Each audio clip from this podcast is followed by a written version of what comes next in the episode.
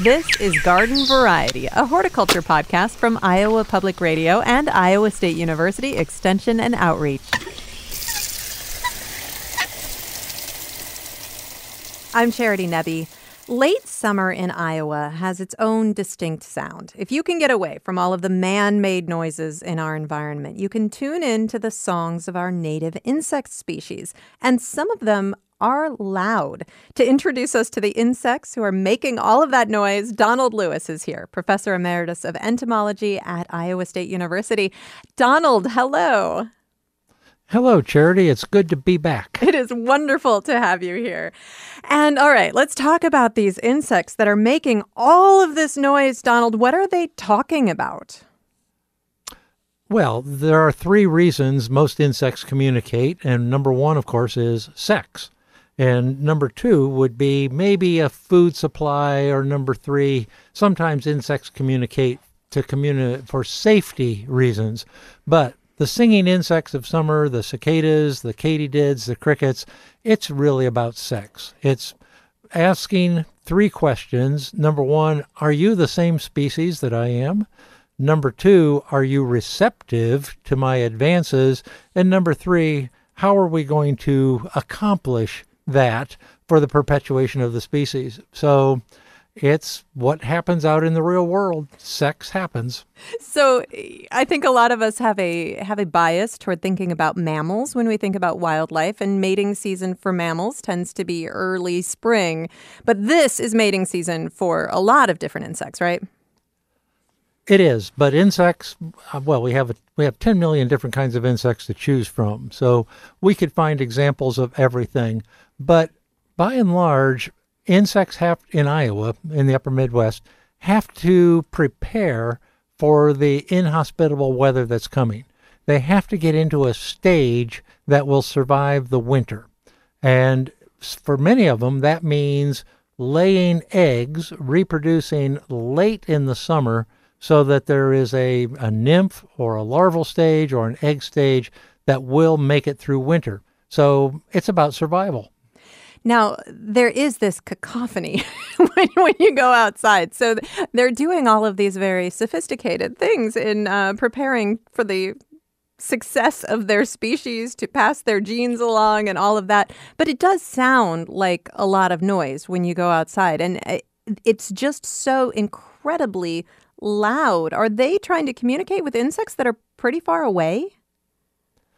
Possibly, or they are doing the opposite of saying, This is me, this is my space, the rest of you move away.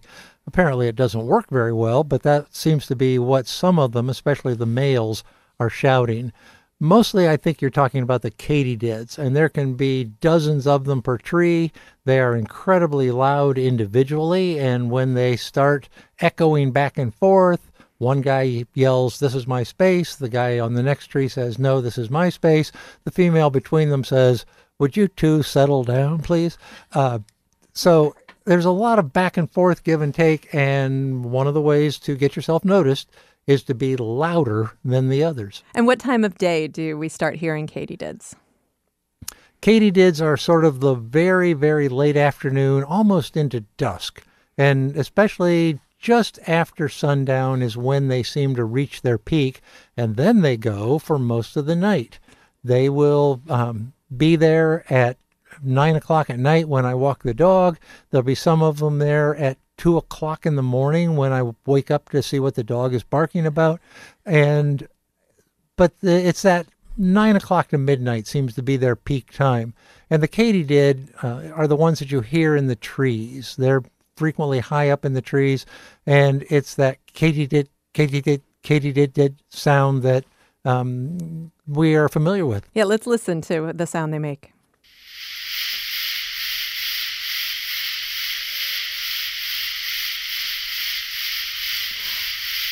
That's a lot of them doing it all at once. Every once in a while, I'll get a katydid in my house, and, and a katydid all by itself can make a whole lot of noise that can get people out of bed at night.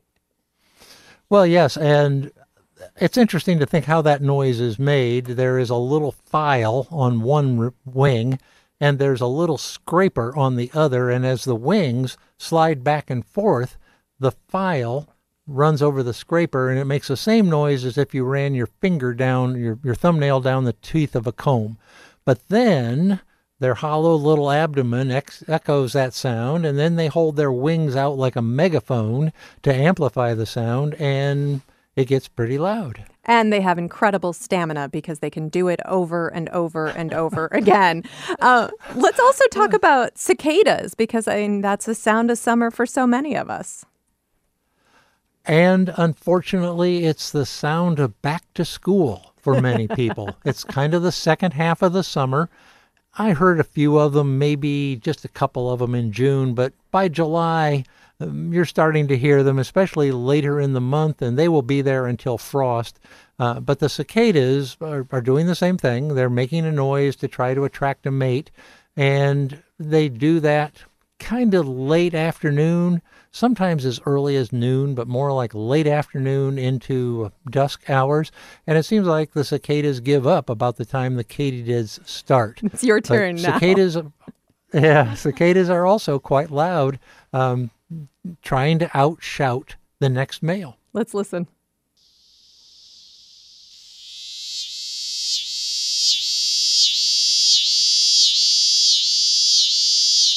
And that's the the scissor grinder cicada, Donald. There are a bunch of different kinds of cicadas. And some years we have the, you know, a huge population that emerges and then we won't see them for however many years. So how many different kinds mm-hmm. of cicadas are there out there? in in Iowa? oh, oh, um, maybe a dozen or so, but there are two major groups, and you've mentioned the periodical cicadas, which reemerge every 17th year. And our next emergence, our next major emergence here in central Iowa at least, will be 2031 uh, when they will be back. And now they're waiting underground. The annual cicadas are the ones that we hear annually. That is, we hear them every year. Uh, they are green, they are larger in color, and they come out every year. Even though they may have spent two to three years underground as a nymph, and when it's their time to be an adult, some of them come out every year, and those are the ones we hear.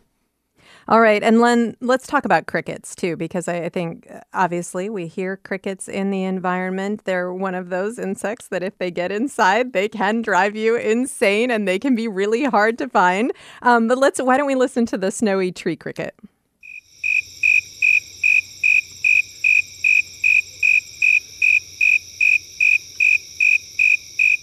And what time of day do we normally hear crickets, Donald? Um, it can vary with the species, and there are several different kinds, but the snowy tree cricket is usually late evening into sunset time. The one that gets into your house and chirps occasionally. The snowy tree cricket is known for its very regular, very evenly spaced chirps.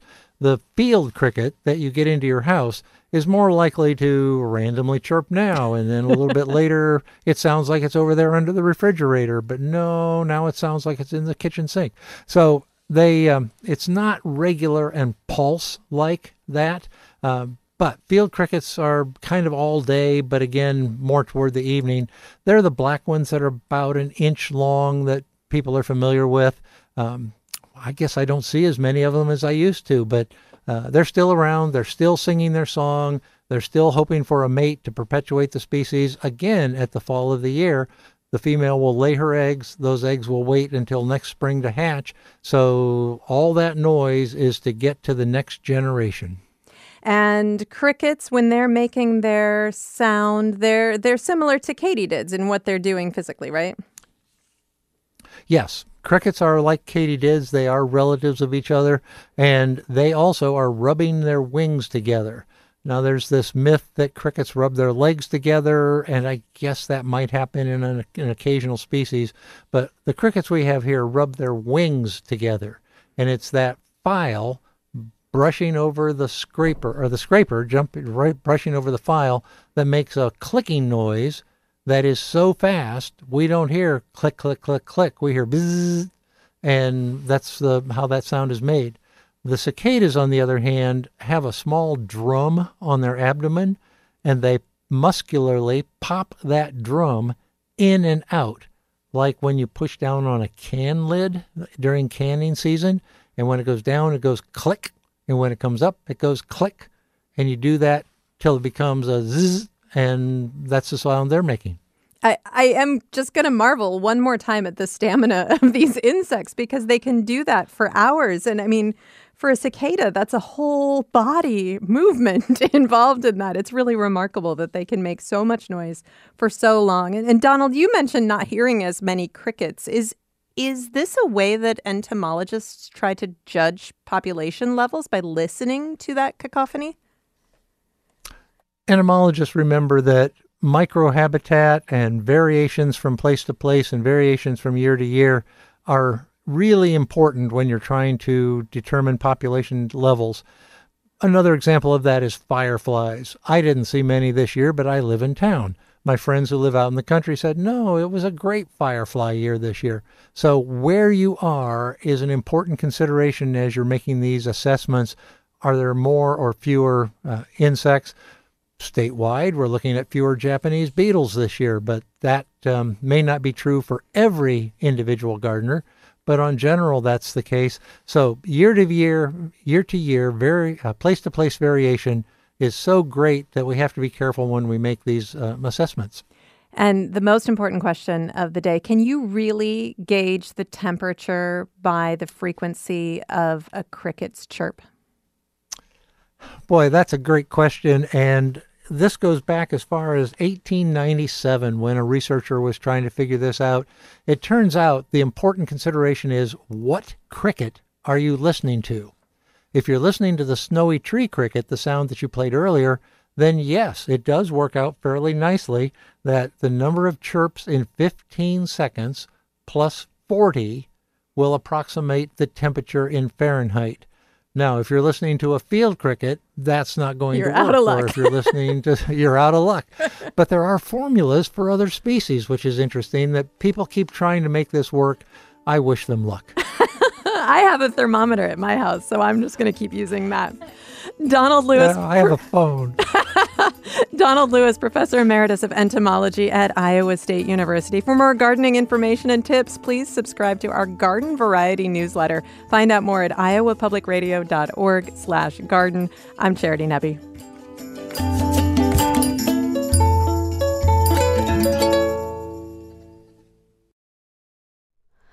Hi, it's Terry Gross, the host of Fresh Air.